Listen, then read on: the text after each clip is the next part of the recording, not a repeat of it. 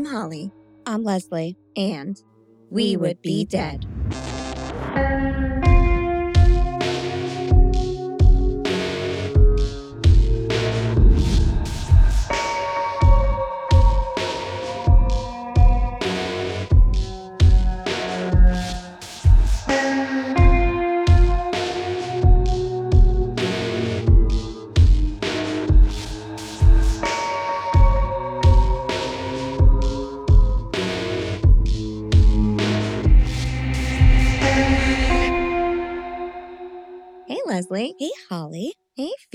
Well, we are back with part two of the murder of Rebekah Gould. Um, and if you don't know what we're talking about, you got to go back and listen to last week's episode. We'll wait. Yeah, so just we'll wait right here and you come back when you're done. Good, you're done. Great. Welcome back. Yeah, didn't you like that episode? So good. left off on a cliffhanger. Oh, boy. hmm But um, because we left off on a cliffhanger, I don't want to make you guys wait that much longer. So we're going to get through this part kind of quick th- this week. Don't forget, we are attention vampires. So please leave us a little. Validation. Here with dying on. You were like fortified by Easter this week. I was. I forgot at first. I was like, why did Holly stop for a second? Going into it fast. so leave us that validation so that we don't wither away into hags. Only you can prevent our hagdom. But how? You must be asking yourself. Well, I will tell you. Simply head on over to Spotify or Apple But Podcasts. how? Everything is later. well, head on over to Spotify or Apple Podcasts and leave us a five-star rating and or a friendly review. It really is the only way to move this podcast forward. Ratings and reviews equal attention, attention equals support, and support equals more and better content for you. But if you just cannot wait for more We Would Be Dead in your life, don't worry. You don't have to. That's great. I know. You can simply support us over on Patreon. There, for just a few dollars a month, you will gain access to our entire catalog of 30 minute horror movies. You got one of those last week from um, Night of the Lepus. That was a wild ride. Oh, it was. But if you like that, there are more of those uh, available just for patrons. There's also special minisodes, our weekly after show, Host Mortem, which is available in both video and audio formats. Maybe you want to see our faces. Maybe you don't. Both are okay, but why don't you want to see our faces? That's weird. I know. It's fine. Maybe you're running errands. Yeah. I'm not judging. You'll also get a special gift in the mail from us. You'll get the opportunity to be involved in giveaways, merch deals. You'll get an on air toast dedicated just to you and more. In all honesty, we are here thanks to our patrons. So come on over and be a part of the We Would Be Dead family. Sounds so nice. It is nice. And if all of that is a little too much for you, you can simply follow us on social media. We are at Would Be Dead Pod anywhere and everywhere you get your content. You can like our posts, share our posts, like and share our posts. I like that one. Yeah, that's the desired combination. You can leave us a comment, post about your favorite episode, let us know when you're listening, tell a friend, tell a neighbor, tell uh, tell that broody teen who sits on his front steps with an acoustic guitar and plays the same song every day because you know he's just waiting for someone to stop and comment on his amazingness. What's Mm. his name? Luca. That that is his name. Yeah. He's out there like today is gonna be the day. She's like, one day that other girl, she's Yeah. gonna stop, but she's gonna be like, hey, is that Wonderwall? Oh my God. That's like really impressive. It like speaks to my life. Yeah. Can I sit down here and be your girlfriend now? That's how it goes, like, right? I don't do labels. Inside, I do. There's that kid. Uh, so then your friends and Luca can become fiends, whether we like it or not. and we can all hang out together. You know, if he's if he's a fiend, a hundred thousand other like 15 year old girls will also join. So that's good for us too. Exactly. Because they're going to be long time listeners. Yeah, exactly. We get them in young, hmm And keep them. keep them. Yes. But we if we've not. learned anything from this podcast, That- that's not what we learned. oh, okay. We did this. that is not our Okay. takeaway. anyway, everybody become fiends and we can all hang out together. Great. We will not indoctrinate your children. No, we're very supportive. Yes. and I think that is all I have in the way of announcements for this week. Leslie, do you have anything to add before we begin? Well, Holly, um, I don't know. That's Maybe next week. all right. though. Yeah, maybe next week. I'm like, I'm thinking maybe next week. Mm. Listen, I'm gonna get all excited then. Okay. So if you don't have one, be prepared I mean, to you're console allowed to me. be, yeah, you're allowed to be very excited and get ready. But I, I mean, I think it's coming. Okay, okay. All right then. On with the show.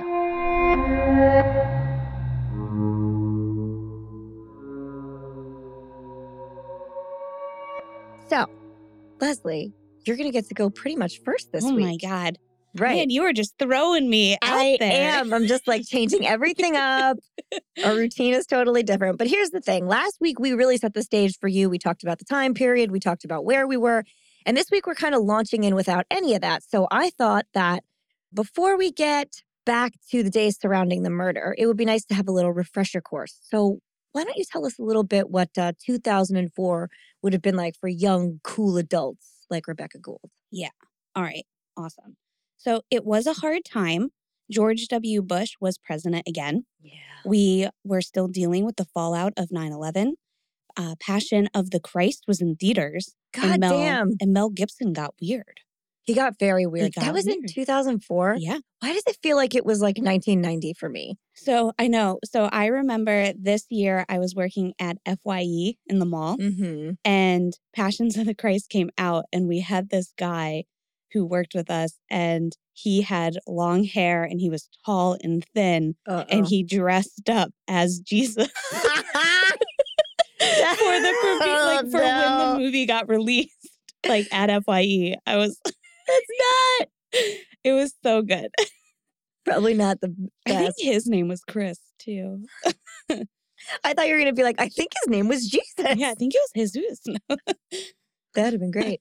anyway, I still remember that clearly. well, that's it a crazy thing went, to do. It went over like either people loved it or were like, oh, that's in poor taste. That's what I feel like would happen. People would be so offended. Be like, you dressed up. But he would like check them Jesus? out and he'd be like, like, peace be with you, or like it was oh, I was a Catholic schoolgirl, so it made my day. Jesus is here. Jesus is here. Oh my god, guys, I know him. Oh my God. Oh, All right. Anyway. Uh, but it was also a simpler time obviously. because people could dress up as Jesus and it was okay. yeah. Uh, Jen and Brad were still together. Ugh, scandal. Nicole Richie and Paris Hilton were besties. Lindsay Lohan was at the top of her career. Britney boy. Spears was and still is our pop idol. MySpace was the social media platform. Mm.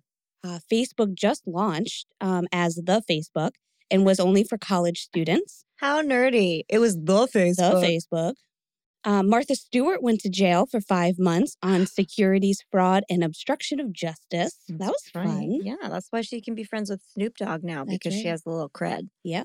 hmm Napoleon Dynamite led to a resurgence in the popularity of the tater tot. Remember we talked about tater tots Oh last my week? God, we yeah. talk a lot about some of the We- things I bring up. That's crazy. Yeah. All about the tots. all about the tots. Jessica Simpson was known as a singer, while her sister Ashlee was known as the one who lip sang on SNL. Oh my God. First of all, remember when Jessica Simpson was a singer? That's Yeah, wild. remember? Now she just makes great clothes. She does. And I love her shoes. shoes, Yeah, yeah. good. And second of all, remember how long we had to talk about Ashlee Simpson last week before we started recording? Yeah. This is why. Yeah, Ashlee Simpson's um, reality show was one of the few Yes. things my like non-cable television got when I moved down Mhm. here. So I watched too much of it. Yeah. We talked about Ryan Cabrera. And Ryan Cabrera, I couldn't remember his name. Yeah. Yep. Anyway, anyway, um, Arnold Schwarzenegger became the governor of California. Scrabble was finally getting the recognition it deserved and was inducted into the National Toy Hall of Fame. I had no idea there was a slight on Scrabble for that I long. know. Wow. Shrek 2 was the top grossing film. See, like that's such a nice hey time. Yeah. it's a nice Hey time. Um, but Anchorman was definitely the best movie of the year. oh yeah. Yep. I forgot about Anchorman. Oh, I did It's a good one. Just in a glass case of emotion. um, everyone tuned in on Tuesday nights for American Idol. Desperate Housewives was a national obsession, Oh, which I still never watched, but everybody did. I watched like some of the first season, Yeah. but this is a time in my life where I had, I've talked about this before.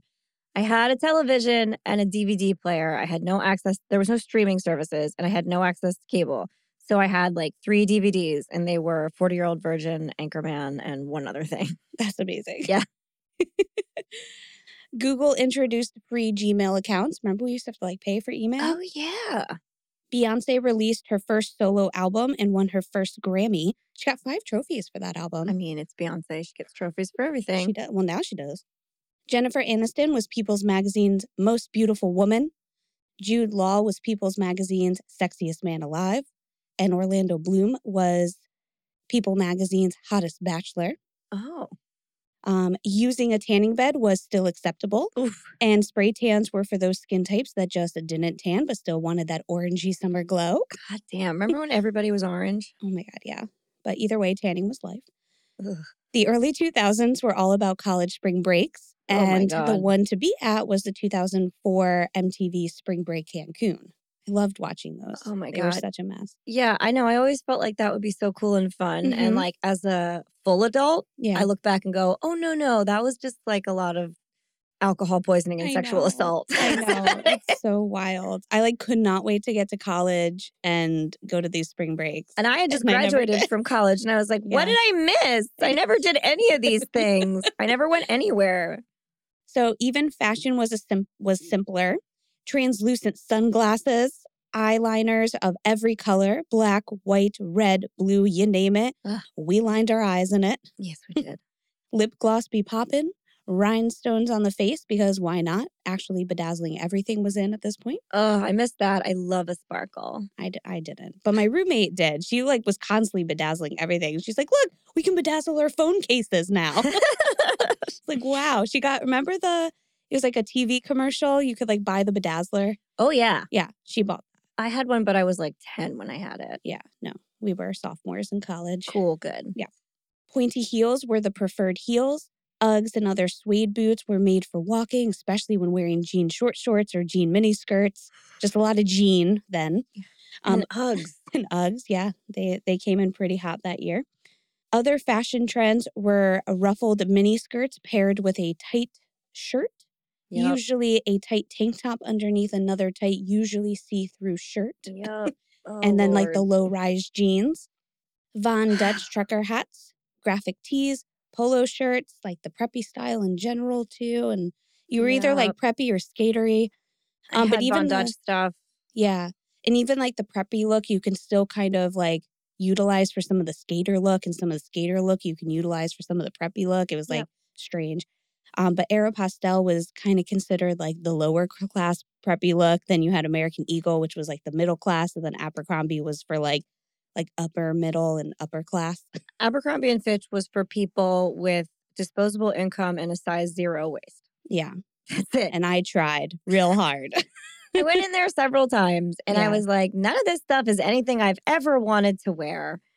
Oh my god, I wanted everything. And it's a hundred thousand dollars. I wanted everything. I I wasn't saved up. Actually, my brother ended up giving me money as like a Christmas gift so I could go buy like the ripped jeans, which were Oh. like starting to become popular that year too. Mhm. And I was like, I just want those. They look so hot. so hot. so hot. Um, so yeah, so just any like frat style look was great. Um it was a very fratty time. it was a very fratty time. I didn't realize that. Looking back, I'm like, no, the whole culture was just fratty like, for a while. So again, I went to a Christian or like a Catholic school, like a prep school. yeah. So the American Eagle shoes were so popular. Like we wore those out everywhere, not even just to school. Oh boy. Like I still have this like compulsion sometimes to be like, I need a pair of those just to have. but I don't. you don't. I don't. you don't need that. Um, yeah. So if you weren't, you knew someone who was wearing Britney Spears perfume Curious. That Yeah, was the big one that year. didn't wear that, but I'm sure I knew people. Mhm. Matching velour ju- juicy tracksuits were a must. L'Oreal hair products were top choice for a drugstore buy. Mm. And we all learned that we should be dry- buying sulfate free shampoos then because Oh yeah. yeah. I remember that Mhm. revelation. The poof hairstyle was everything. So a little poof in the front. I did that for a long ass Oh, time. A long ass time. through college, definitely. Because like I was in end of high school at this point, but like through college, Oh, I yeah. still did this. Yeah, I had a poof for a long time. Yeah. Snooki kept it, kept it She up. really for us. did. Chewing some mint or cinnamon flavored gum was part of the look. Yeah, I kind of Yeah. was.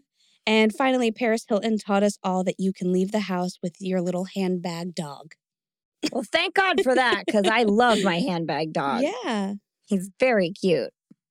So, so that was that was 2004. That was 2004. It was a good time. It Paris Hilton really like she shaped the way she shaped a nation. She really did. Hilton. it's like if you look up 2004 trends, it's just whatever Paris Hilton did, we did. I totally forgot that she was that influential. Yeah. Wow. All right. And that does track because if you look at pictures of the people involved in this case, like especially Rebekah, who was like a pretty like on trend, put together girl, um, she does have all those Paris Hilton things. And she has a little purse dog. Yeah.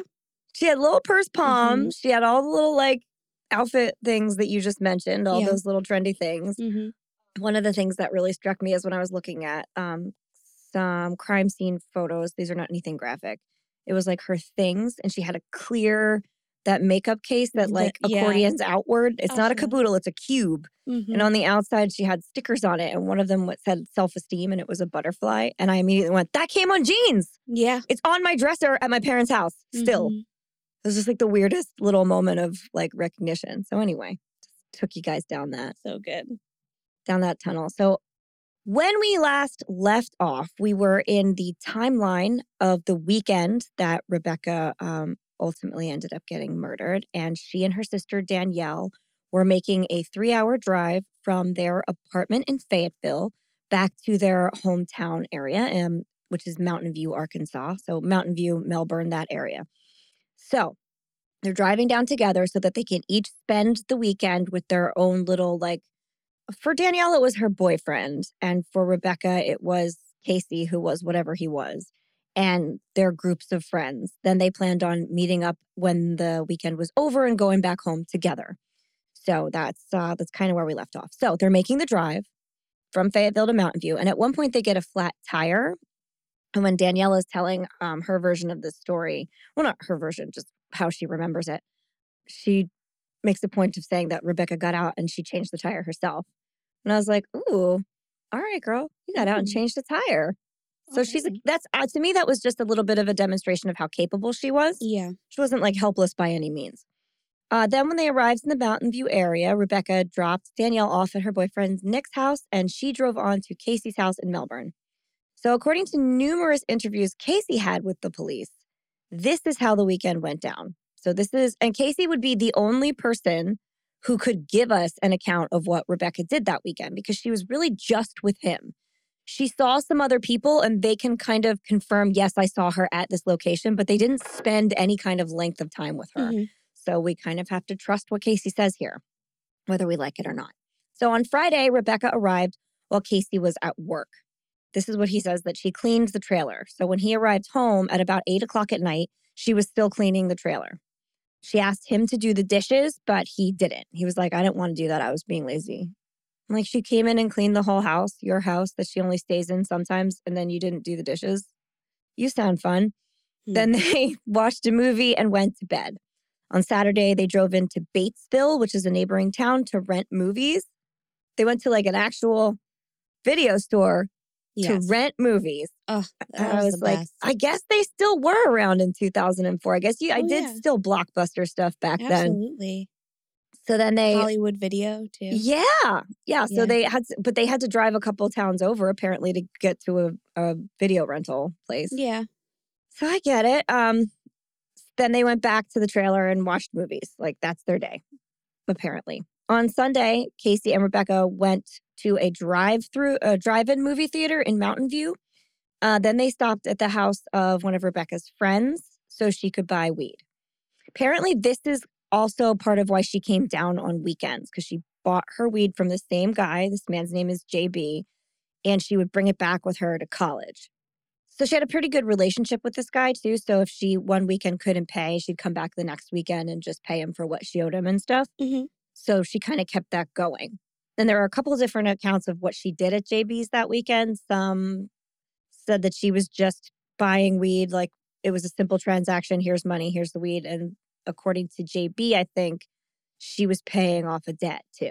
He had owed him like 20 bucks. So she came back and said, like, all right, here's the money I owe you. And like, let's move forward. That will be important later. So I'm mentioning it, okay. mentioning it now. Perfect. all right. So she bought her weed. Then they drove back to Casey's grandparents' house to drop off his truck. Also important. So Casey's father didn't have a vehicle at this point in time.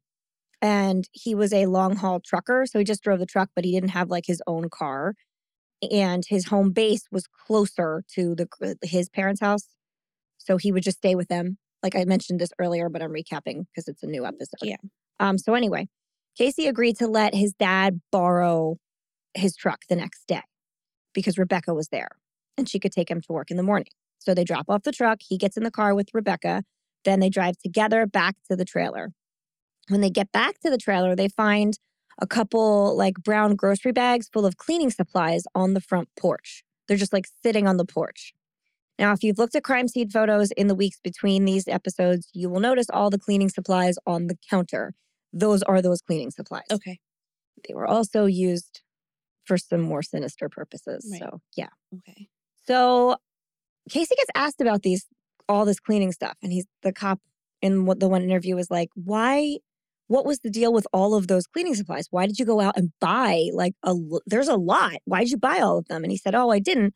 My aunt Linda drops them off for my father. She buys them for him and she leaves them on the porch like that. So I figured she just had dropped them off and and that was it. Um, and he also mentions rather casually that his aunt Linda is moving to Texas. Okay. Bear like clock that, keep it in your brain. All of this comes back later and it's a way it's these are like little tiny facts that you would never think were important and they end up being extremely important. Okay. So they bring the bags inside, put them on the counter, and then they smoke a bunch of weed and watch the movies. At some point, they go to McDonald's for food and then they go to bed. Then the next day is Monday, and that's the day that Rebekah disappeared. So we're back up to when we started the first episode. So she gets up, takes Casey to work at Sonic, gets the breakfast sandwich and the cappuccino at the Possum Trot, and then we never see or hear from her until her body is found. Mm. So Looking at all of this information that we have in front of us, the cops decided that they would fixate pretty solely on that one moment when Rebekah went to buy weed. They said, well, she bought drugs. It's drugs. Yeah. I know. And to me, I'm like, one transaction where she bought weed, they especially like to fixate on the fact that she had she owed JB money. Okay. Like, oh, she owed him money. So he probably got really mad and killed her. So they immediately think it's JB, even though she did pay him the money and it was only $20. Right. It's not. But they like, were like, yeah, no, they like hundreds or thousands in debt. No, but they all they the information they have is just she owed him money. Okay. So they fill in their own blanks for themselves. Yeah. And this is initially a detective for the Arkansas, sorry, Arkansas State Police. His name is Mark Hollingsworth, who then passes it on to um, investigator Dennis Simmons because they both get promotions. So good for them. But they have the exact same line of thinking and approach, these two guys. Okay. So the police, these two detective guys, get Rebekah's phone. Obviously, it's sitting in her car. They decide to go through it, which, like, that should be the first thing you do. They find a few numbers and they, they start calling her friends. Um, and one of the numbers they find is a local, just some local dude and they're like, Well, you're in her last three or four calls. What did she call you for? And the guy says, Oh, she reached out to me because she needed a new alternator on her car and wanted to know if I could come to Casey's house on Sunday and fix it. Okay. And he said, I couldn't do that, but I sent her to someone else who could. And I think he went out there and fixed her car. Mm. So then the cops went, oh, it's definitely the guy that went out and fixed her car. We don't, we don't, this is the link in the chain we missed. He came out and he just killed her and left mm-hmm. and didn't even fix her car. Okay. He just came to fix something. Yeah. And so they find out that this was a local man, this guy that was going to fix her car named uh, Chris Cantrell. Okay. So this guy, he was a heroin addict. He had a hot temper and he was just like kind of a shady guy that people if you wanted to pin a murder on somebody in the town, like you could easily pick him. Yeah. But Chris was Rebekah's sister's Danielle. Um, remember Danielle? Her boyfriend, Nick, where she's staying, this is his best friend. Okay. Not even just best friends. Danielle's boyfriend, Nick's family, actually adopted Chris at some mm. point because he didn't have a reliable family. He spent all of his time at their house. And they were like, we'll just adopt him. Like, we'll take care of him. This means that Chris is kind of part of Rebekah's family. He had known her for a while. He saw her as like an older sister, kind of. Mm. And he was actually like furious and upset when she went missing. Mm-hmm. He was somebody who was very actively trying to find her, but he was a loose cannon. And the cops were like, oh, you're looking too hard. Right. So it must be you. Mm. At first, they thought it was JB, the weed selling guy. But then they kind of were like, ah, we like Chris better. So we're going to focus on him. Never mind that there isn't really any evidence that either one of them did a single thing. Right. This is just the cops seeing these two guys and going, I would like it if they were the one who did it. Right. They're just convinced that it's not Casey. So mm, they are. They just would like it if they could put one of these people in jail, yeah. I think. They're like, drug dealer, degenerate. One of these guys did it, and then we're going to clean up the streets. Right. Or whatever. Never mind that they're, again, there's no evidence that it's either one of these guys at all. So they bring him in, and JB has like a super reliable alibi. People were at his house. He was with others. He went to work. He went shopping. He was out of town. Like there's records that he was in a bunch of places, and there's no way he could have done anything. But Chris didn't, mostly because Chris was on heroin the whole time. So he can't really, there's stretches of time that he can't really tell you what he was doing. So the cops are like, oh, for sure you you took a bunch of heroin and then murdered this woman. Their new theory that they lean on for like a very long time is that Chris went to the trailer to replace Rebekah's alternator. And when he finished, he asked her for payment. And when she didn't have money, he got really angry and was like, Well, you can do other things for me to pay for the alternator. Okay. And she said, No. And then he got really mad and killed her. Then he tried to clean up the mess and drove off with her body in the trunk of his car. They put this all together just from she needed an alternator. Right. By the way. I know, but worse things have happened. True. And then they feel that total confirmation that this happened is lies in the fact that Chris happened to have his car impounded and smashed right after the murder. And that would have destroyed any evidence in his car. So they're like, well, that that's it. Seals the deal. He definitely did it. Okay. But before they like let Chris in on that, they kind of question him and bring him in a bunch of times. And Chris is like, oh, I'm helping. Right. Yes, I am helping. So I'll do anything you want, literally anything. They're like, then confess to the crime. Basically, yeah. um, and his story was that he hadn't seen Rebekah that weekend, but he knew she was at JB's to buy weed at one point, And he found out that something happened to her. And so he said to the cops, I think JB did it. I know she was at his house. I know he sells drugs look into this guy. I think he did it, even though the two of them were friends. He like incriminates his friends. So these guys do each other no favors at all. because when they go to JB, he's like, well, it's probably that guy, Chris. I'm mad at him now. Mm-hmm. So th- this creates a whole vicious circle. So the detectives think that this makes Chris look extra guilty. They're like, oh, now he's also trying to like blame somebody else. Mm-hmm. Definitely him. So Detective Dennis Simmons leans really hard into Chris Cantrell he makes him take a polygraph test, which Chris fails every question, even his name. Oh, okay. Now, we have talked about polygraphs before. Right. They can be a tool, they can also be completely unreliable. You mm-hmm. can't really use them as concrete evidence. And the fact that he failed on his name mm-hmm. should have been a red flag. Right. Like he failed the introductory questions that are designed to set a baseline. Right. Chris says that's because he was very nervous mm-hmm. and he knew he was being manipulated. Right. That's what I was going to say. If, if, he was failing even his name. I'm sure he was just in there, just like, oh my God, they think I did this. Yes. At that point, he felt like he said everything he did made him look like a suspect. He was yeah. like, it didn't matter what I did. They mm-hmm. just took that and made it evidence that I had committed this mm-hmm. crime. It's like when you forget how to tell the truth or like when you're taking like professional photos and you're like, I don't know what to do with my hands anymore. Yep. What do I normally look yeah. like? What is a smile? yeah. Is that right? Does my face look right? Yeah, he couldn't, he was just completely undone. And they they really wanted him to confess, obviously, but he never did. Chris told them he was at his parents' house the day of the murder. He said that he tried to help authorities, he tried to do everything he could, and they have records of that. He doesn't know what else he can give them. So at this point, they're like, they don't really know what to do because I, I don't think a polygraph alone is enough to just no. like convict somebody of murder. And they really want to, they really want Chris. But he's not confessing and he, he was at his parents' house. Mm-hmm.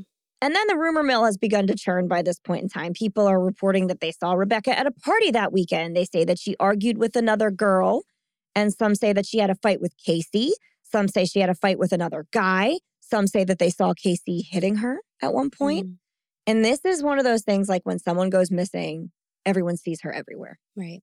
So I don't know how much of this is true. I don't know that there was a party. There might have been a get together. She was in town for the weekend. That makes sense.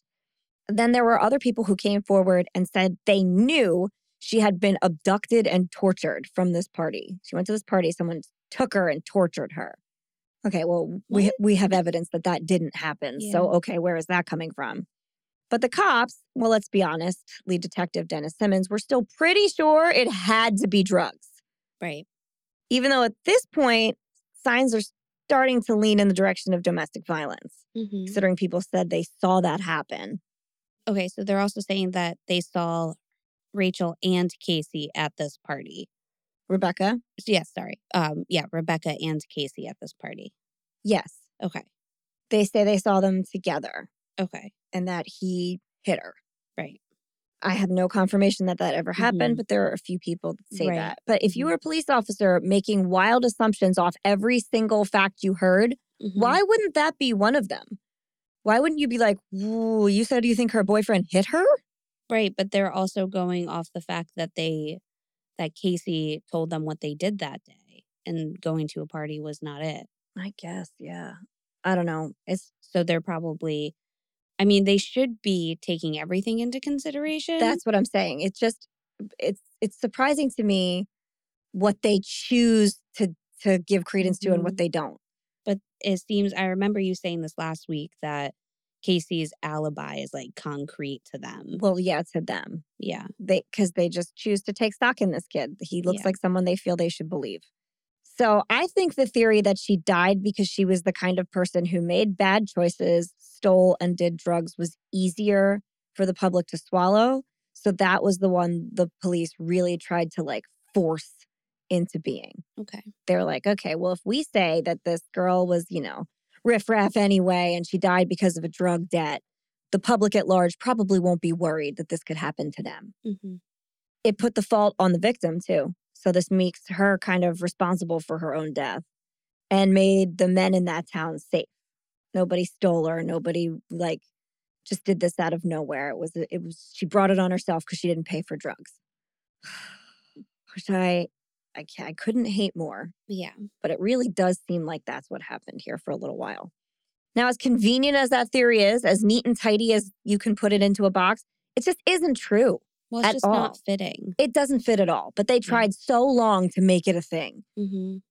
And in pushing this theory with all their might, detectives were ignoring a virtual buffet of very valid and telling clues. But before they could get to any of them, they had to explore another insane and definitely untrue theory. Buckle up. This time, it came, this information comes from an inmate at the local prison. Okay. Great. He had dated a girl um, named Jennifer, who was, remember when I said last week, uh, Rebekah dated the same boy, a boy named Justin, for seven years when she was in high oh, school? Yeah. Okay, mm-hmm. so this is his new girlfriend. Okay. Her name is Jennifer and the inmate had dated Jennifer previously and killed her whole family. Oh my God. Uh huh. Twist. Whoa. yeah. So she had dated this man. This man kills her whole freaking family and goes to jail.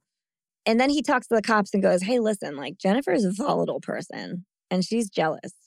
and I think she killed that girl. And the cops went, huh, well, inmate, tell us more. oh my God. Yeah, why not trust him? And I will say this guy is very well spoken. He does present himself well, but still, he murdered her whole family. Right. So he is definitely not thinking clearly. I don't think so, but you know what? Who am I? I mean, he probably does think Jennifer's a vile person. Like, why else would he have killed the whole family? Well, yeah. but she's probably not. Mm, well, no. In this case, she kind of is. Okay. I don't know her personally. Maybe she's very nice now. Maybe she was going through a bad time, but all accounts are that she she has like an assault record and like she she was like prior to her family being killed? Because yes. anything after, I'm kind of like, right? No, you, prior you to that, you girl. I get it. No, prior to that, and there okay. are you know there are people who rumble that like she kind of was involved possibly in her family being killed. Oh, I have no evidence of that. I have no idea. That's just okay. rumblings. But she did start a lot of fights, and she mm-hmm. was very jealous, and she did beat some girls up, and she. I mean, that's that is just who she was. Okay. And I think the cops were also thinking, like, maybe he'll talk about drugs too, and then everything will fit together and we'll be good to go. Right. so, according to this guy, Jennifer had killed Rebekah in a jealous rage because she discovered that Justin was still in love with her. And I don't think it's any secret that Justin remained in love with her for a long time. He ended up like naming his daughter Rebecca. And Aww. yeah, it's really sweet. And Jennifer did have a violent past and a violent present, and she didn't like Rebekah. All of that is true and provable. But she also had been out shopping all day on Monday and had receipts from every store she was in to prove it, plus security cameras to back it up. So there's like, there's like no way right. she went to that trailer on Monday and killed Rebekah. Right. She was having a nice day. She was. A little me time out shopping. But we're not done with them yet because then when the police went back and interviewed Casey again, Casey said, Oh, well, you know, I never thought about this, but I think the only person who could have done it would be Justin. Justin, when he was dating Rebekah, was violent to her and mean. And she was terrified of him. Mm-hmm. And they broke up right like a few weeks before this happened. And he was really mad. So then he proceeds to tell this story I don't know how much of this is true and how much of it isn't, but he says that Rebekah had been dating both of them at once. Mm-hmm. And that at one point she came to the trailer with Justin to see Casey and was like, Hey, Casey, we can't be together anymore. I'm going to be only with Justin. Sorry, buddy. And he was like, Okay. So she goes off and gets an apartment with Justin. Mm-hmm. Okay. And then eventually, like, she knows she just cannot quit Casey, obviously. So mm-hmm. she ends up seeing him again. And he says she seemed like she was afraid of Justin. He seemed intimidating. They then came to the trailer again. Rebekah brought Justin to the trailer so that they could shower because apparently, whatever apartment they got together had no shower. Okay. So he just let his ex that he's in love with and her new boyfriend come in and shower. Right. And yeah, but Casey, so from okay, I'm mm-hmm. I'm not necessarily trying to back his story. Okay. But if Casey from from the sound of it, it just sounded like they were friends with benefits. It definitely is. And in, in his head, no. In his head, they were like in love, but in her head, they were just friends with benefits. Oh, okay. All right. Well, then, yeah, that could still be kind of weird. But if he was still trying to come off like I'm your friend and yeah. I'm still here for you. Yeah, you're right. Then she might still be like, well, this is still like this guy just has always given me like a place to yeah. be at. So mm-hmm. This is where we would go. And her stuff is still there. Yeah. Remember, she never moves her stuff out of this place. Yeah. She just leaves it there. Yeah. It's it's weird. It's it's uncomfortable. Yeah. But I could still see that being something. Fair enough. so they go there to shower, and while Rebekah's in the shower, it's just Casey and Justin like sitting there staring at each other. Yeah. Like trying to talk. And he says, Casey says that Justin gets a text from Jennifer and he shows it to Casey, like, oh, this other bitch. Like, I'm with two women at once. And Casey's like, oh, no, no good. You're mistreating the love of my life okay. and you're with another girl. Awful. So then they're done showering and they leave. And he says something transpires after that between her and Justin that leads her to like want to leave, mm-hmm. to want to leave the apartment that she has with no shower with Justin and move in with her sister. And she tells Casey, I want to leave. I want to leave away from you. I want to leave away from, especially Justin. I have to get away from him. And then she's like, Well, maybe not you. Maybe you should come with me. And he says, No, I can't come with you. My life is here. Sonic is here. I cannot possibly leave. There are Sonics everywhere. Yeah, I know. And she was like, Okay, well, I'm going to ask my sister. And this is the point in time where her and her sister decide they're going to go to Fayetteville to go to college. Okay. So that sort of lines up yeah. Her having a moment wherein she wants to turn her life around and she wants to leave all these like twisted relationships behind. This also tracks with her talking to her dad and telling her dad she wants to go to college and clean up her life. Mm-hmm. So, in a roundabout way, I do believe something like that happened. Mm-hmm. I believe she had a moment where she wanted to change her life. Mm-hmm. I don't necessarily believe it's because Justin was violent, mm-hmm. but this is what Casey says in an interview. And I mean, and maybe, and maybe Justin, I mean, again, they're still young.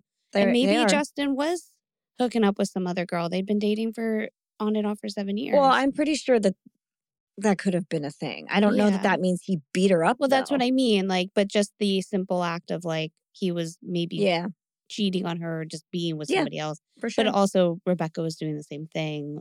exactly. So I'm like, I feel like everything was a little loosey goosey. But yeah. I could see how she would like you get to be a certain age, you take a look at your life and you go, what am I doing? Exactly. Like, I don't yeah. want this anymore. I want to Yeah. go to school and I don't Mhm. want to be living with these dudes. And I, this is what I want of my life. hmm So I believe that happened. So they look into Justin, who also has an airtight alibi.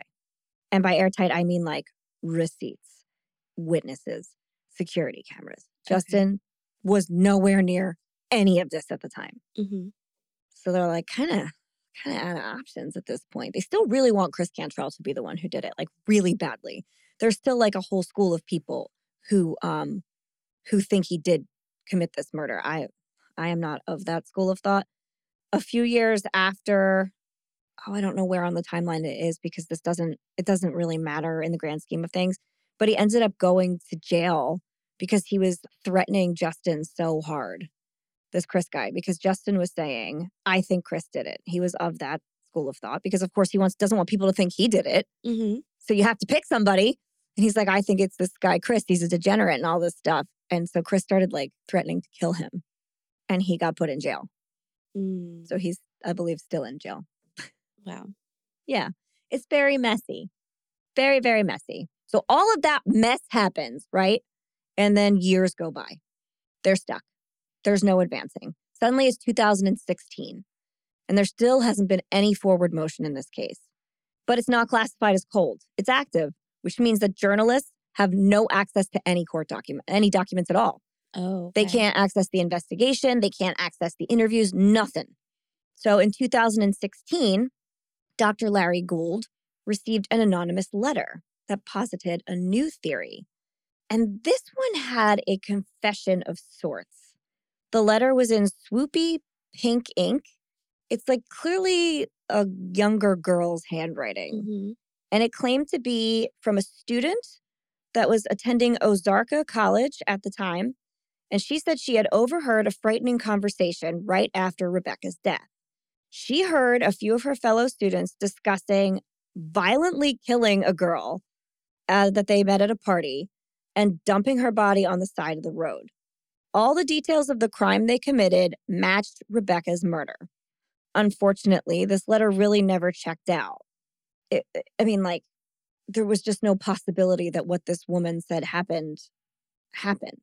Right. Um, so long ago, too. yeah, it's very weird. And you know what? Maybe she did overhear like an insane conversation, and in which case, like, they should be exploring what exactly she did Yeah, here. Of course. Or maybe she heard the details about Rebekah's murder and just spun them into something because she wanted Mhm. to be helpful. I I don't know. She also gave a very vague description of the students that she heard over she overheard saying these things. But this all this really seemed to be a dead end. Like it was this random letter that came in and it had this whole long theory that wasn't connected to anyone it seemed like she even knew. It was Mhm. very wild. But they looked into it and who knows. And then magical things began to happen. First, Catherine Townsend began to work on Hell and Gone, which is like the definitive podcast about this case. And that stirred up everything in Melbourne and Mountain View because she was loud. Mm-hmm. She went on the radio. She had interviewed George Jared, the journalist, numerous times. Um, so he had entered the chat again. And suddenly the case came back to the forefront of everyone's mind. And suddenly, with, with the benefit of time, people are looking at this and the investigation of the crime, and suddenly they're looking at the detectives like, why didn't you, why was this what you did? Right. And in 2018, Hell and Gone was released, and another magical thing happened. Uh, Jennifer Bucholtz got involved. Jennifer is a forensic scientist and a profiler of sorts. And she took one look at this case. And she's a professor. We talked about this before. She's like a, a professional. She works for the United States military uh, college and stuff. And she looked at it and said, like, you, you guys have barked up the entire wrong tree. You messed this investigation up horribly because she saw the other line of thinking. She immediately stuck on the fact that, and you did this last week, so you're basically a detective. Great. that the killer cleaned up. She said, How could you possibly think it's any of these random people when they cleaned up? Yeah. They're not going to clean up this crime scene. It's got to be somebody that is invested in this home, mm-hmm. basically. This told her that from moment one, they were not dealing with a stranger murder. According to Jennifer, in nearly every case where the body is moved and cleanup happens, there is a quote, publicly known direct link between the killer and the victim and the killer and the location, which means that whoever killed Rebekah almost definitely knew her in some way and knew the location well enough to care about cleaning it up, not leaving the body for the residents to find. So they didn't want it in the home. Mm-hmm. And they didn't want to destroy the house at all they washed a full load of bloody towels right. and put them in the dryer. Right. Like they cared. And they knew where the stuff was. Yeah.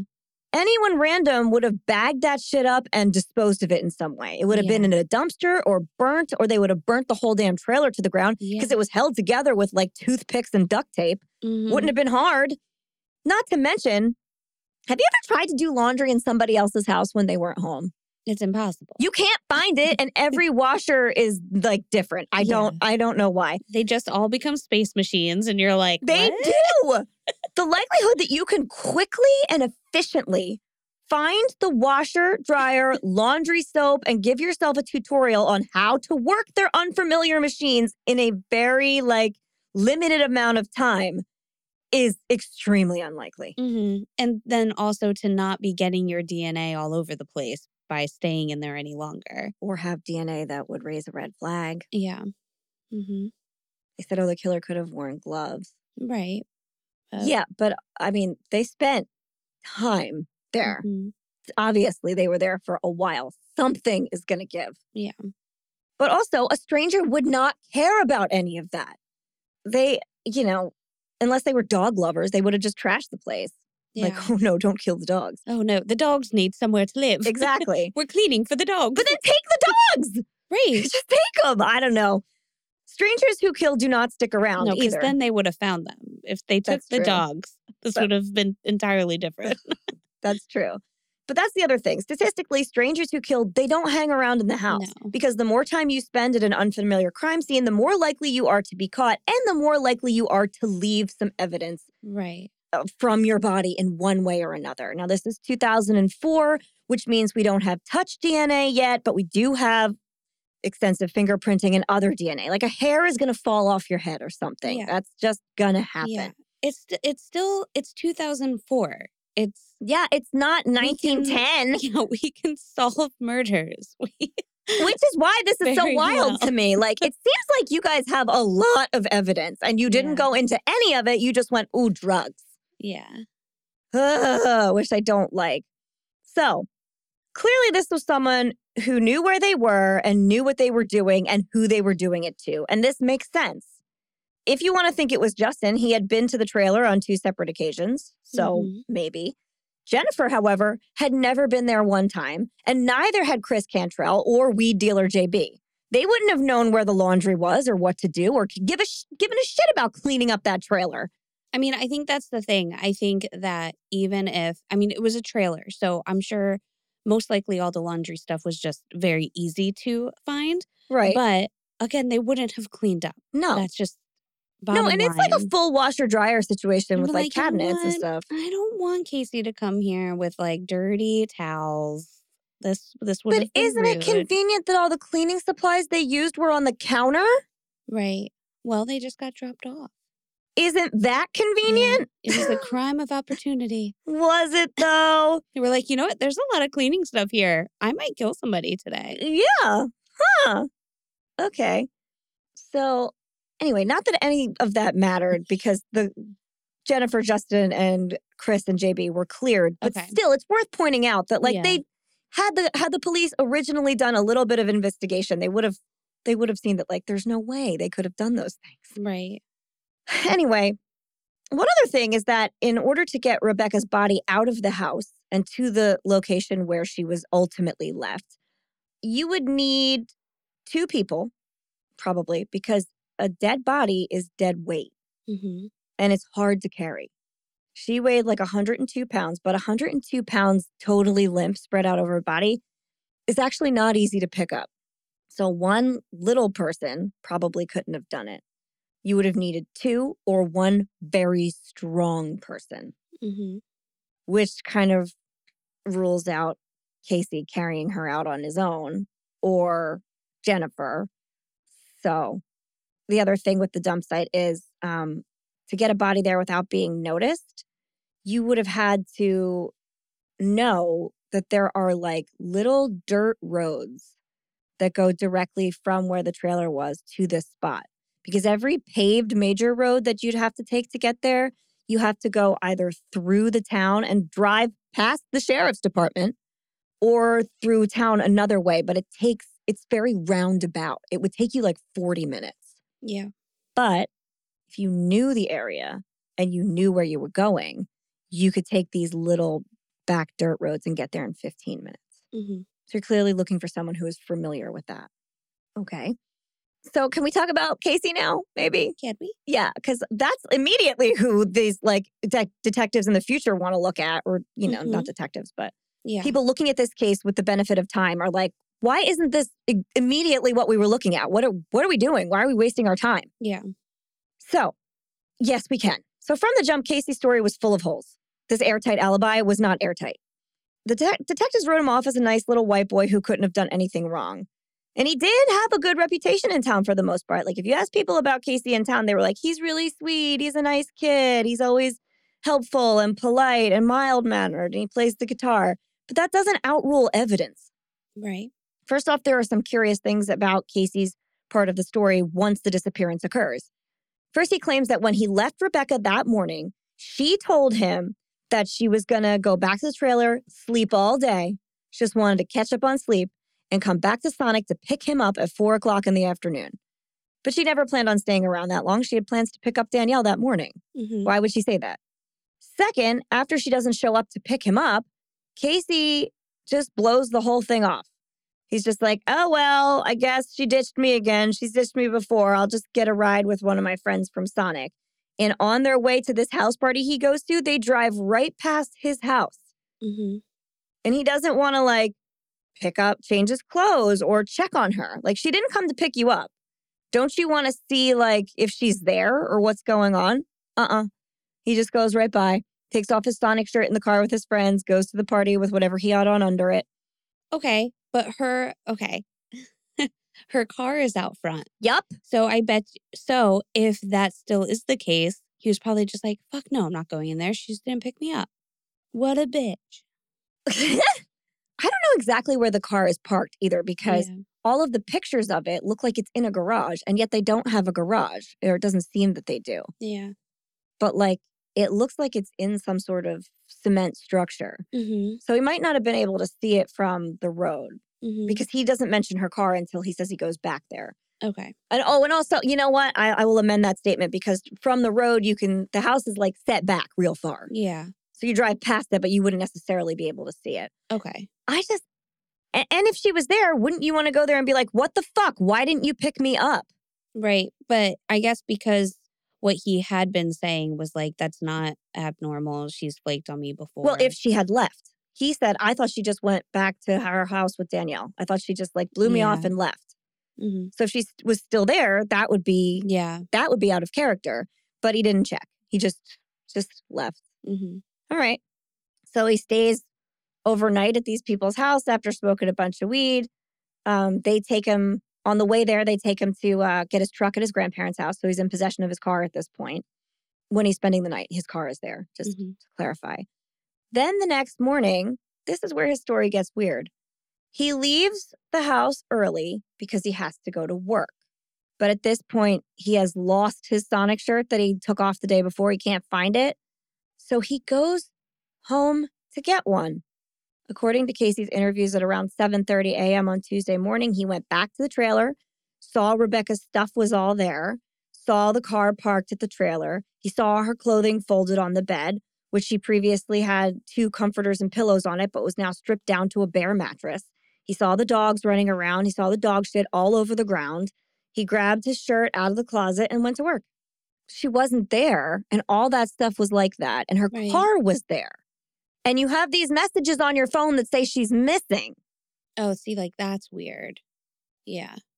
Okay. And there are and there are also like every time he talks about what happened, he says things vastly differently. Like, oh yeah, I got the voicemails, I just hadn't called them, or I talked to her mom or her sister that night or I didn't talk to her to the next morning or I didn't like he changes it every time. Right. And that that's something that I feel like you would remember. Exactly. Like getting that news or how you would have gotten it. Yeah.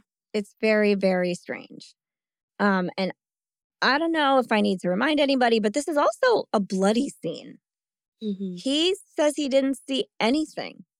Now, I know that, like we mentioned last week, the cops did do their first walkthrough and didn't notice much, but he lives there. Yeah. That's different. I know, but if he is just like a dirty, yeah, like 20 something year old guy, I guess, yeah. They're just messy and blind to things. I guess, yeah. Just throwing that out there, especially if he did make a point to say when she like cleaned the house and then mm-hmm. he didn't want to do the dishes, like he's okay with a mess. Mm-hmm. He's just like, whatever. Yep. So he got his shirt and then went to work. Police doesn't don't think this is weird at all. They also didn't notice that a piece of his story is left out in a bunch of his own later re- retellings. So in later interviews, he says he never went home. Oh, I didn't go home. Right. But but I listened to the interview wherein he details exactly mm-hmm. what happened when he went home and describes the trailer the way it was found, basically. Yeah. So you went home. Dude. You went home. What yeah. do you mean you didn't go home? All of a sudden you didn't go home? He also never joined in the search efforts or delivered posters or, or missing signs or was interviewed for the news or did podcasts. He didn't do anything. Hmm. And um, he still lives in that trailer with his new wife and children. Oh my God. yeah, I think that is wild. Why, why, why? why would that wife want to live in there? Yeah. He, he lives in that trailer. He lives in it. He didn't at first. He went to stay with friends for a little while because he said he was afraid that whoever got Rebekah might come back and get him. Mm-hmm. But then he wasn't that afraid because he, he just moved like, right back in. like, oh, wait, it was me. wait, wait, I'm afraid of myself. It's so weird. So at this point in time, the Rebekah Gould Facebook board has begun to pop off. So we're we're hitting about 2019 territory okay. right now. This is so crazy. I know. Information is being gathered and shared and people are forming theories. And most of the people who are who are looking at this from somewhere else, you know, like they they can see they're not in the town. Their theories center around the McCulloughs, which would be Casey's family. And the curious reasons why they have completely skipped over like this this angle the past 16 years. Why has no one investigated this? It seems mm-hmm. very obvious. Theories continue to swirl, and now scientists are weighing in, forensic experts are scratching their heads, and something has got to give. Then in 2020, a new detective is handed this case. So finally, something gives, and they're like, "We gotta. This Dennis guy cannot keep doing this." He and and meanwhile, before Detective Mike McNeil gets the case, because we're going to go down to business in a second, and it's going to go fast because this guy does his job. But Detective Dennis Simmons, in the rehashing of this case, like in 2016 when they start re-interviewing people and stuff. When it comes to interviewing like Casey and Casey's friends, he sent them copy of their original interviews to review before he re-interviewed them so that they could remember what happened. Oh my goodness. You mean so they could get their stories straight? That's not what you want. This is so strange. He just didn't want them to be guilty. He just didn't. I don't know why, but he was like, let me help you guys out. It is the craziest thing. I, I don't know what the end game is here. I really don't. So Detective Mike McNeil takes over the case and he looks at it and goes, Yeah, we have to look at the McCulloughs immediately. This is first thing. And uh, plot twist, there are more of them than we thought. Mm, yeah. Okay. So it looks as though the original documents and information gathered for this case, um, in them, detectives had interviewed Casey and a lot of his family members, Mhm. more than we knew. And that it was possible that one of his brothers was even staying at the trailer at the time of the murder. Oh. We also didn't know that. He could have even been in the trailer when it happened. Wait, didn't we know? Didn't we know that um somebody was staying there with him? Well, we talked about this last week because it kind of came up. Oh, okay, okay, But um, yeah, okay. So that's good Corey, to know. So yeah, we didn't know previously. yeah, his brother Corey has the little bedroom in the house, like the single bed. He stays there sometimes. Okay. It is not really clear when he does and when he doesn't. I guess this kid is kind of like free roaming. Okay. So, we then there's another one. In 2019, a man named William Miller had joined the Rebekah Gould Facebook group, and he had some rather helpful details to offer. He said that apparently the neighbors had heard Rebekah screaming Mm. the morning of the murder. He also describes the fact that the dirt roads the killer would have had to have taken to conceal transporting her body were not obvious. And so it had to be a local. They were definitely looking for a local. This may seem fishy if it was like an isolated incident of tips, but he's on a Facebook board full of people speculating about this. So mm-hmm. it wouldn't be. It's not going to raise any red flags. But he was sending some tips to Jennifer and George via direct message. He had messaged Catherine Townsend. He's like trying to reach out. And eventually he comes up in a conversation between Jennifer and a woman who had joined the board named Miranda. Now, Miranda had dated Casey briefly after Rebekah's death, and she knew his family. And she told Jennifer that this William guy that's messaging her is Casey's cousin Okay. which is also kind of curious. Miranda dug a little further, and she's really smart. And she did this by um, going back and reading family obituaries and creating a, a family tree. And I've done this too. Mhm. So if you read obituary, they're like predeceased by, and they leave Mhm. behind, and that's like everybody's link, and you can make a family tree.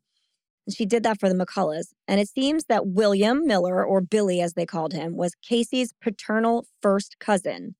His mother, Linda, Mhm. Remember Aunt Linda who dropped off all the cleaning supplies? Yep. Mm-hmm. Was Casey's father's sister. So William Miller and Casey share a grandfather, mm-hmm. the grandfather who owns the trailer, Okay. which meant that William Miller had probably been there more than once hmm and was familiar with the lay of the land. Right. As it turned out, both Casey and William Miller had lived in Texas when they were kids. They both grew up in Texas and they were really close when they were kids. Casey moved to Arkansas when he was in middle school, and eventually Linda Miller did as well. But by that time, William Miller was an adult and he stayed behind in Texas, but he did visit a lot. And it seemed that he was visiting on the weekend of Rebekah's murder Okay. and that right after the murder, his mother and younger brother abruptly moved back to Texas. Mm. And I say abruptly, Casey mentions that before. Remember, he says, My Aunt Linda, who's going to move to Texas this weekend. But at that time, they hadn't done any like preparation for a move. They hadn't rented U Hauls, they hadn't prepared anything. And there's more, but I'll get to that in a second. At this point, Detective McNeil, who is rounding up, rounding up and questioning all the McCulloughs, asks Jennifer, George, and Catherine for their help. So he goes to these people who have been investigating this crime and says, please give me your information. Now, in the past, they have tried to give their information to the other detectives, and the detective said, get the fuck out of here. hmm Go play your little games elsewhere. You don't know what you're talking about. Right.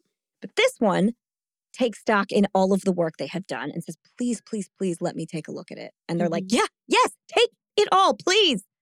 Detective McNeil is very different. So he puts all of this information together and notices something peculiar in the original documents. William Miller had been on their radar at first. He was interviewed there, or he wasn't interviewed, sorry. There were statements given from neighbors indicating that a man that matched his description had gone out to the trailer that Sunday and had been seen like cutting the weeds in the backyard. A neighbor said he went to the trailer earlier that weekend too and had spoken to Casey. They had seen him having a conversation with Casey. Okay. So, like, that guy was around. Right. And Aunt Linda was behaving kind of weird too. Right after the murder, she abruptly pulled her younger son out of school and moved them to Texas without so much as reserving U Haul trucks in advance. So here's mm. the weird thing that Tuesday, so day after the murder, she took William with her to the school to withdraw his brother. Why are you taking your adult son to school to, to withdraw his brother from school? And the principal recalls that William was acting extremely strangely. He was there, but not for any reason. And he was like very jumpy and like pacing and clearly distracted. And he's like, what is this like weird, nervous guy doing yeah. here? And then the three of them decided they wanted to go on vacation to Branson before they left Arkansas. So they like immediately left. Mm. And then Billy went back to Texas, where he had been living anyway. When asked about his cousin's presence, so when Detective McNeil went back and was like, uh, Casey, your cousin was in town. What's the deal with all this information? Casey changed his statement again. And he said, Oh, yeah, I forgot. I did see my cousin that Sunday. Oh, me and Rebekah both saw him. He says that they had been driving back to the trailer and William saw Casey's car. And so he pulled in behind them so he could sit and catch up with Casey. And at that point, he met Rebekah and chatted with them. And then he left. Casey left that out of every interview, never told anybody right. that. And now he just conveniently remembers. Uh-huh. Oh, yeah. All yeah. those times you asked me for exactly everything that happened, and I didn't tell you that. Mm-hmm. Cool. In the years that followed, Billy or William Miller and Casey had been texting about the murder nonstop, oh, basically. Oh, wow. Okay. William Miller's texts to him are all like, What do you remember? Do you remember this? Do you remember that? The killer had to be this, it had to be that. Then there are a lot of incriminating texts that say, say things like, They're trying to trip us up. They're trying to trick us. Mm. Us? Right. There's an us now. Why are they trying to trick you? Mm-hmm. They, their eyes had never been on Casey. What, what would lead you to believe they were doing that? So they're all very strange. Um, and I can read some of them later if you guys want. In addition to this, it appears that William Miller had gotten married and had a child and then got divorced. He also had been arrested for abusing that woman and that child. Okay. And then he moved to the Philippines, mm. where he remarried and had more children. But he wasn't nice to that wife or that child either. Okay, so definitely history of abuse. Yeah, working here. on an offshore offshore oil rigs in the Philippines where he did make money and did have a nice home. There are also other curious things on his record. Things related to soliciting and mistreating sex workers and having videos on his phone of like barely coherent sex workers tied up. Oh. And um the cherry on that cake is um eventually when he does get brought in for this, which we'll get to in a minute he had child sex abuse material on his phone. Okay. So this is a pretty dark guy. Yeah. Detective McNeil, who uh, who had always said that when he got assigned this case, he was treating it as though it just happened, mm-hmm. which was smart. And he finds all of this pretty concerning. He also notices that Aunt Linda had been questioned in Texas at her home following the murder. So he's like, I'm going to call her again. So he does this interview over the phone. And she's real shady about most things. She's like, "Oh yeah, you know, we just moved. I have no idea what happened." And um, when authorities located William Miller in 2020, he was living in Oregon, but Aunt Linda said he was in the Philippines. She's like, "Oh, he's out of the country. You can't get to him." Mm-hmm. He was not out of the country. He had moved back to Oregon. Okay. So she lied, and they have evidence that she lied. Mm-hmm. But when faced with that lie, she just stopped answering the phone. Yeah. Yeah, why not? Mm-hmm. You know, yep. that's appropriate. I know. then on November 7th, 2020, Detective McNeil traveled to Oregon where he brought William in for questioning. So he's questioning him in Oregon, where he mm-hmm. lives now. For an hour or so, they chatted about the case, and William just sat there bragging about his life in the Philippines. He said he lived like a king. He said he's been trying to be helpful with this case and he had his theories and stuff. But when they got around to talking about the details, specifically about Casey, Detective McNeil made a really bold move and he went with a lie. He told William Miller that they had found a wash rag in his truck with Rebekah's DNA on it. Mm-hmm. He's like, mm. We found blood spatter. We found this. It's in your truck. So then William Miller pivoted and tried to make up a story about seeing men break into the trailer. Um, he's like, Oh, they broke in and I tried to help, but I couldn't. But Detective McNeil is like, not clearly not buying that whatsoever. So, according to the Northeast Arkansas Times, the rest of the interview went like this. And um, most of this is directly from the probable cause affidavit, which is available for anybody. First, they say Detective McNeil responded to his story about like men breaking in with this quotation What you are saying is ridiculous. Tell me what you did, Billy. Tell me how you, or, or tell me how you helped Casey cover it up. So that's also interesting. Mm-hmm. And then William Miller asked to step out of the room to console his mother. So he was like, Before I tell you anything, I got to go talk to my mother, who had been sitting out there waiting mm-hmm. for him. Then he comes in afterwards and confesses. Miller said he was out hunting early that morning on property adjacent to the trailer house. Remember, I said it's like big open, there's right. like a lot of property around it, and it belongs to the McCullough family. So he mm-hmm. could have mm-hmm. done that. He said he noticed Rebekah's car and decided to go to the trailer. He hid his truck in a nearby field. He knocked on the door and she answered. He identified himself as Casey's cousin and asked if he could use the phone. He claims this is the first time they'd ever met. Not true. She walked into the bedroom and laid back down in bed with her head facing away from the open door. As he pretended to talk on the phone, an urge to kill her overcame him, he said. He began to pace back and forth in the trailer, and suddenly a loose leg on the piano fell to the living room floor. Mm-hmm. like from the heavens. He picked it up, walked into the bedroom, and struck Rebekah Gould twice in the head, shattering the piano leg. He then got the necktie and strangled her. Quote, it was a spur of the moment thing. She didn't know it was coming, he said. Afterwards, he wrapped her body in a sheet and placed her next to the bed. He threw a number of bloody items into the laundry, including the bedding, and flipped the mattress. He took Gould's clothes out of her suitcase. He wanted to move her body with the suitcase, but it was too small, he said. He spent about 15 minutes cleaning the trailer. He bleached spots of blood and tried to remove his DNA from surfaces he touched. Miller said he took Gould's body and several items, including the suitcase, to his truck. He claims that he drove through the entire town of Melbourne with Gould's body in the back of his truck, even though there is a rudimentary gravel road that leads from the vicinity of the McCullough trailer to the spot where she was dumped. Miller said he drove right past the turnoff for the Izard County Police Department. He dumped her body, then he went to a local car wash where he cleaned the bed of his truck and threw the shards of the piano leg and the sheet she was wrapped in into the trash. He told McNeil where he could find the suitcase he tossed somewhere in rural Izard County. The murder was never far from his mind, Miller said.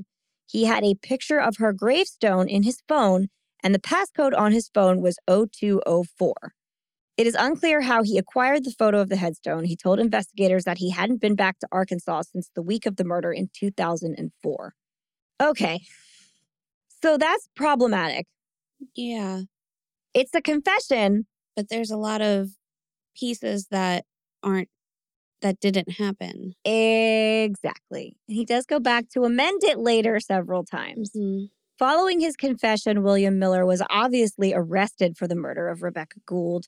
On December 21st, he was extradited to Arkansas to await trial, which of course COVID pushed off because we're in 2020 for a couple years. But on October 8th, 2021, he was brought in, and William Alma Miller waived his right to a jury trial in circuit court and was sentenced to 40 years in the Arkansas Department of Corrections. At the sentencing hearing, Dr. Larry Gould was able to make a victim impact statement, which you can hear in full on Hell and Gone if you would like. But in it, he did say, quote, 18 years ago, my life changed forever. You took her from her own future. You took away a chance for a girl to dream. A hell you created, a hell you must face. Mm-hmm. Then he added that he pledged at his daughter's funeral service that he would find the person who killed her. Quote, promise made, promise kept. So, okay. so that's right. But but it's not really, right? Like first of all, After his sentencing, William Miller agreed to talk to Dr. Gould because he said, you know, I just really want to know what happened. At which time he recounted the situation totally differently, telling him that he he snapped and and hit her with the piano leg, but then he came to and realized that she wasn't dead yet and tried to perform CPR on her. Um, and he just he couldn't get her to come back and he was trying to make himself a hero. He just he just can't stop lying. This guy cannot yeah. stop lying. And there are curious things in his confession. First of all, she did not dry, die of strangulation. Mm-hmm. There was no indication she had been strangled at all. So there was no like internal bruising, and her hyoid bone was intact. And I know that that is a problematic indicator. Technically, it can be broken without being strangled, and you can strangle someone without breaking it, but it's hard because mm-hmm. it's very thin. Second, in in what world would this man she had only met once, and he's a big hulking man, have walked into the home that Rebekah was in, and she would have just been like, "Okay, I'm going to take off all my clothes and go lay down." Right, right. That's not someone you know. Mm-hmm. You don't strip down to your underwear and lay down in a bedroom. Yeah. There's like no closing doors anywhere. She was right there. Mm-hmm. That doesn't make any sense. Right. It would have I I could see if she did, you know, quickly meet him before and knew that that was Casey's mm-hmm. cousin and he was just coming in to use the phone. I could see her just going back into the bedroom to lay down because like whatever because that's just his cousin. But like not getting naked. Yeah, not like taking off your clothes and going back to bed. Yeah. This guy is in your where you're staying. You don't know if he's going to need anything else. He says he's got to mm-hmm. call his mom. What if he's like, "Hey, want to hang out or whatever?" Like Right. You don't just walk away. Mm-hmm. So strange. So and th- there's there's more like weird stuff. Well, isn't the suitcase too? The suitcase was there. And they find it. He tells them exactly. Well, there's oh, there was one missing. Okay. He tells them where it is, okay. and they find it. It is okay. exactly where he tells them it is. Okay. And it has like that hasn't been. um They're still going through all the files, but apparently there was like bedding in it and a halter top and a couple other things. Yeah. So he did pack up a few things and put it in that suitcase because she wouldn't fit in it. Okay. He wanted to try and like stuff her in it, which which makes sense. Yeah. That part does. Mm-hmm. He also says that when he hit her, the piano like shattered into a million pieces. Right. Which is not how that would have reacted at all. Mm-hmm. That that's also And they also found the leg. No, they never oh, did. I thought they did. No, okay. They okay. never found it. Okay. A lot of people say he threw it into a body of water or something, yeah. which would make sense. Mm-hmm. I mean, you might not ever find it in a body of water. And then there's the fact that he uses when he talks about like driving past the sheriff's department or or the the police department, he is essentially regurgitating almost word for word what George Jared had said about the routes to um, right. the dump site from the trailer. Right. And he has clearly read everything that's been written about it because he was in this Facebook board mm-hmm. reading all of the information. And a lot of people say he just it sounds very fabricated. It sounds like he's he's reading out what people had said in the past. Right. When he himself had said, whoever did this took those gravel roads. Right. You knew about them. Mm-hmm. Why are you pointedly saying, "Oh, I, I, I drove right past the police department"? And in later like interviews with the cops, he went on to say things like, "I made fools out of everyone. I was living like a king in the Philippines. I got away with all of this." So he's like now talking himself up too. So there's so many shady things about this guy mm-hmm. that we still just don't know. And lastly, there is the little matter of Casey. More than one of his acquaintances have reported over the years that he drunkenly confessed to this murder.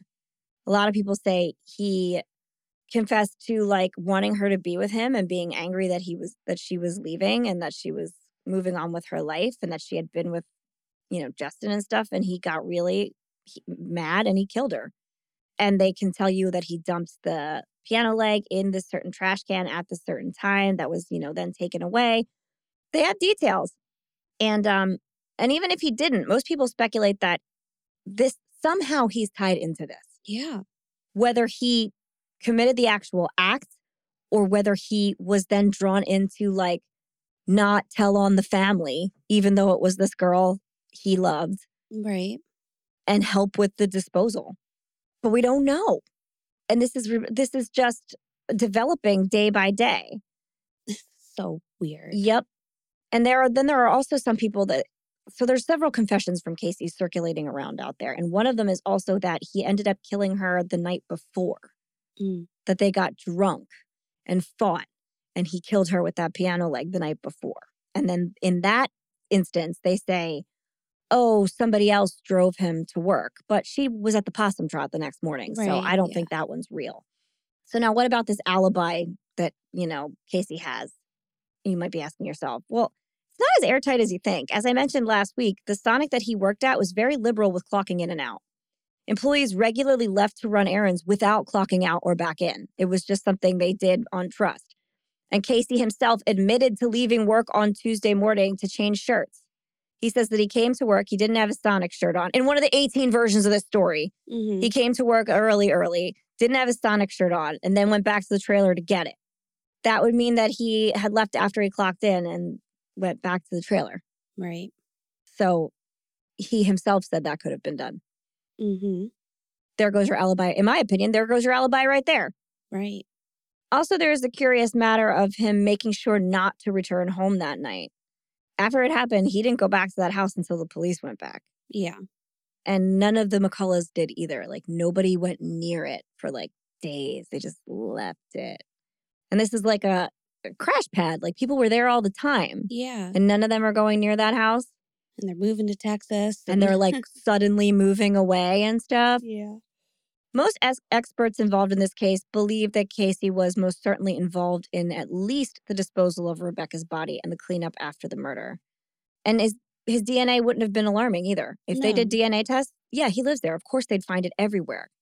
And he admittedly spent the entire weekend with Rebekah, so it would have been on her too. Mm-hmm. The case files have all been released at this point, and our intrepid leaders are still poring over them. So, yes, justice has been served, but has it been served in its entirety? And also, like, Linda, Aunt Linda isn't in trouble at all. No.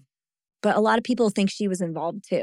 I mean, she at least, she, if her son did this, yes, which he's been convicted for it, yes, then her actions are strange. Yes, and they she are. knew what happened. And there are a lot of people that are saying she is like thing. an accessory to the mm-hmm. crime, like how whatever that is. Yeah, a lot of people think that she actually actively helped with the cleanup or mm-hmm. there are a few people, I, I, don't buy this one, but there are a few people who think that she may have actually committed the crime. Mm-hmm. I don't think she did. There's no. no reason for that. It just sounds, I mean, this guy, this guy, William, has a history of really gross behavior. Yep. And so I do believe what he has done. Um, and I do think that from maybe being in those Facebook groups and from it being like you know, 16, well, at that point, yeah, like 15, 16 years later, just yeah. kind of having these forms of stories in his head. I mean, I, people like some killers remember every crime exactly how they did them, yeah. but his just seems so manic yep. that I can also see him just thinking about like remembering maybe the way he thought he wanted to do it mm-hmm. and remembering but he did remember some specific details but also like even the choking like if that didn't happen it seems yeah. like he probably did choke other women and well that's the other things. That's that's actually two other things. One the first confession he gave says he strangled her with a necktie. Mm-hmm. subsequent confessions he says he just hit her. That right. disappears. I yeah. cannot tell you why. It just does. Probably because he knows it doesn't add up. Yeah. But there are also there's currently a lot of speculation that this is not the only time he's done that yeah. There's a lot of people who believe he could easily be a serial killer. Yeah. If this just happened because he saw some girl and had mm-hmm. the, and he's never given any other motive, right. never other than he saw her and got a, an urge to kill her and killed her. Right. He's probably done it to others. And if he has been, if he has been with like sex workers in the past, mm-hmm. like. Here's the other thing if he hasn't and he isn't a serial killer and he didn't get that urge, then he's like a hitman. Yeah. But then that's so weird because also this case doesn't really feel like like why would she have a hit on her? Well, it would be Casey had asked him to kill her. I know, but that's just like weird. It's just It strange. is weird. All of it's weird. None of it adds up yeah. enough for, to feel satisfied. Right. And then yeah, is Casey just I mean, I don't know. I, I know that we've really discussed this case hard on Casey having something, but I also don't know how much we can say because he is technically innocent. Yeah. So it's Yeah, well I then mean, he is innocent. But then, like, then the other thing that I'll I'll put out there is this: like, what if his like crazy murderous cousin did kill this girl that he was, by all means, in love with, mhm, and then because of some familial bond or or code that they had, he was forced to clean up his like girlfriend's murder right, and help dispose of her body right, then I mean, like if he was worried his family was gonna like fucking kill him or something if he didn't do it. right. Like Then I kinda feel like, bad for him. I know. Yeah, I'm like this. This dude is like living with the worst of all possible things. I know. I know. I was thinking that too. Like, I just, I think there's more to Aunt Linda. Yeah, everybody thinks there's more to Aunt Linda. Everybody, because she's been pretty Mm-hmm. pretty shady about stuff. But y- again, if he wasn't involved in any of the actions and he he was keeping quiet for fear of his life or something, Yeah. that's well, then that's truly awful. Mm-hmm. Because you're not only living with a loss, but you're living with Mhm. fear and you're living with knowing that you are part of the reason this happened because this guy's related to you and he came to the house because of you. Yeah. Oof. Yeah. It's wild. Yeah. So he is either a criminal or in like the most horrible, devastating situation I can imagine a human being living through. Yeah. So where are we at now then with this case? Like William Miller's in jail Right. And it's done. And that's it. That's it, Okay. according to current legal status. I mean, Right. it's still being looked at by investigative journalists and i don't know that detective mcneil is totally i think he's done but he has to be there's no reason for him to continually investigate it I know. They just have a feel like- confession sure. but the other thing is like who knows what the future is going to hold because all the case files are now available for public consumption because it's closed Yeah. remember they weren't before Yeah. So now that's where we are if you're going back to listen to Hell and Gone or to listen to break the case Yeah. or any of the other podcasts about this um, case or get into the Facebook board. Go onto the Rebekah Gould Facebook board. You can read every single document and they are being updated all the time. More stuff is available every day. They are pouring through it. So if there is other stuff to find, I I I think it'll be found. Yeah. Yeah. But Ooh. yeah, it's the it's a Right. pretty I hope you guys were able to follow that. yeah. It's a pretty wild ride. And I'm not going to pretend to be an expert on this case at all. Yeah. I feel like our job when it comes to this particular case is simply to introduce you to it Yeah. because there is just there's so much out there and the way they have crowdsourced putting together information is is astonishing. So technically, you could be helpful Mm-hmm. If you are a person that wants to go comb through all those documents and look at stuff and all the photos, none of none of Rebekah's body. Nothing is disrespectful. It's only of the trailer. I mean, you could be the pair of eyes that see something that nobody else has. Yeah. So I think it's just more the stuff happening on the outside. yeah, That's what I think it is. It's just like people protecting people. I think so too. Because it just seems family. I don't know. it just seems to me that at the time of the murder, had it been dealt with differently, it feels like an easily solvable case. yeah. Had they just looked in the right direction, it seems like they could have connected dots and found William Miller sooner. I know. And why was this guy so worth protecting? You know what I mean? Like, I don't, know. Unless he's like the family secret and he does this a lot and they just don't want their family member in jail. Yeah. I mean, uh, that's that's another thing you have to think about. Like this guy like just says he just like snapped and rage killed someone. Mhm. You don't normally just go, "Oh, better protect cousin Billy" unless you're like cousin Billy did it again. Yeah. And then you're you already know the checks and balances. You're like, Yeah. "All right, well, we got to clean up, we got to do this, we got to do that, we have to do all these things." hmm And the only way we, the only thing that indicates that those cleaning supplies were dropped off any earlier than the day of the murder or for the aftermath of the murder is that Casey said they were. Yeah. Right. Aunt Linda could have easily brought them by. And been like, I dropped off the cleaning supplies. Yeah, you well, boys better get to work. Oh, yeah, exactly. They could have been like, Mom, you have to come bring us a bunch of stuff. Yeah. And she could have walked in there. She could have helped them. Yeah. She could have walked in there with all those cleaning supplies and helped them clean up. Yeah. I mean, clearly Casey didn't ever think to do laundry.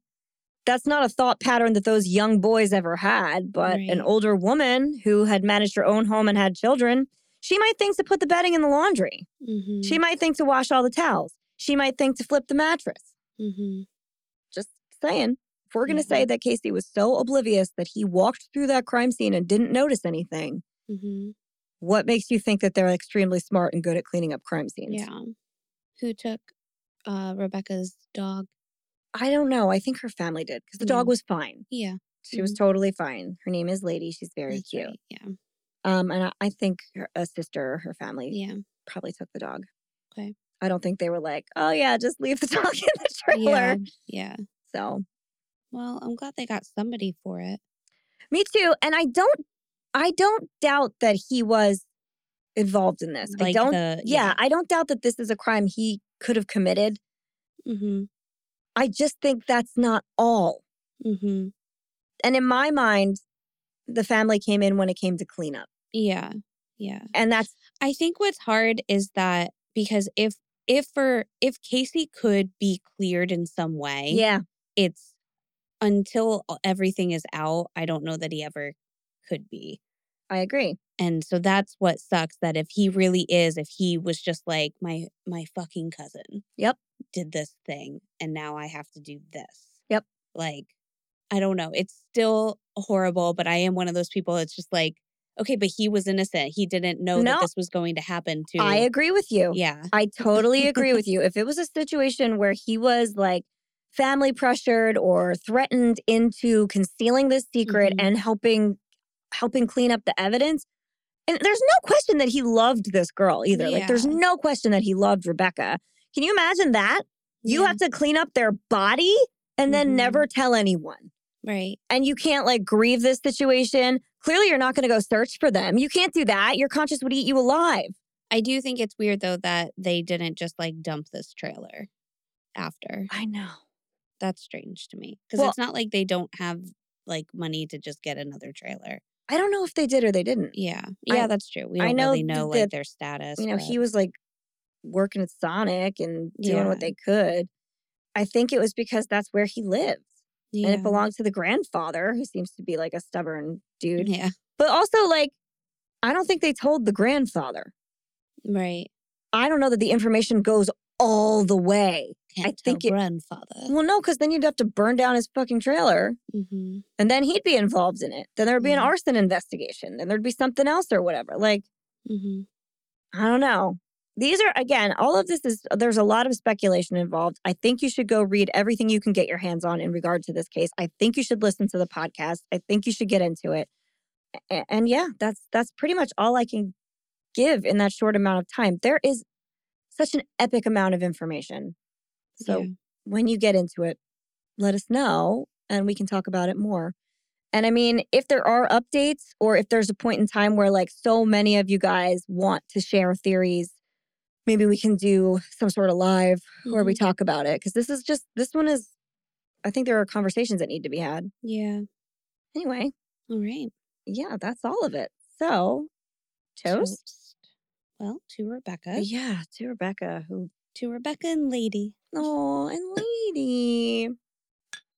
And um, to the journalists who worked so hard on this case, to Catherine Townsend and Jennifer Bucholtz and George Jared, who really did a lion's share of work, and to Detective Mike McNeil, who came in and took over and actually did some valuable detectiving. Yes. well done there. Yep. And to Rebekah's family and anybody who, you know, had her in her life and lost her. So Yeah. cheers to all y'all. All right. What what a mess. So we do have one patron to toast. Ooh. It's someone that we know, Holly. Oh my goodness. Our new best fiend forever, E Fitz Monster.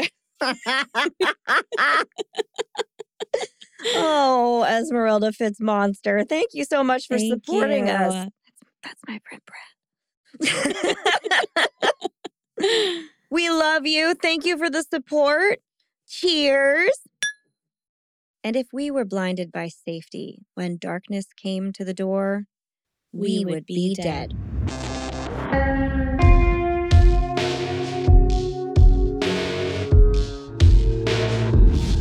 Thank you for listening to the We Would Be Dead podcast. Hit subscribe now to never miss an episode. Rate and review our show on iTunes. Follow us on Facebook, Instagram, and Twitter at Would Be Dead Pod. And join our Facebook group to discuss the podcast and more.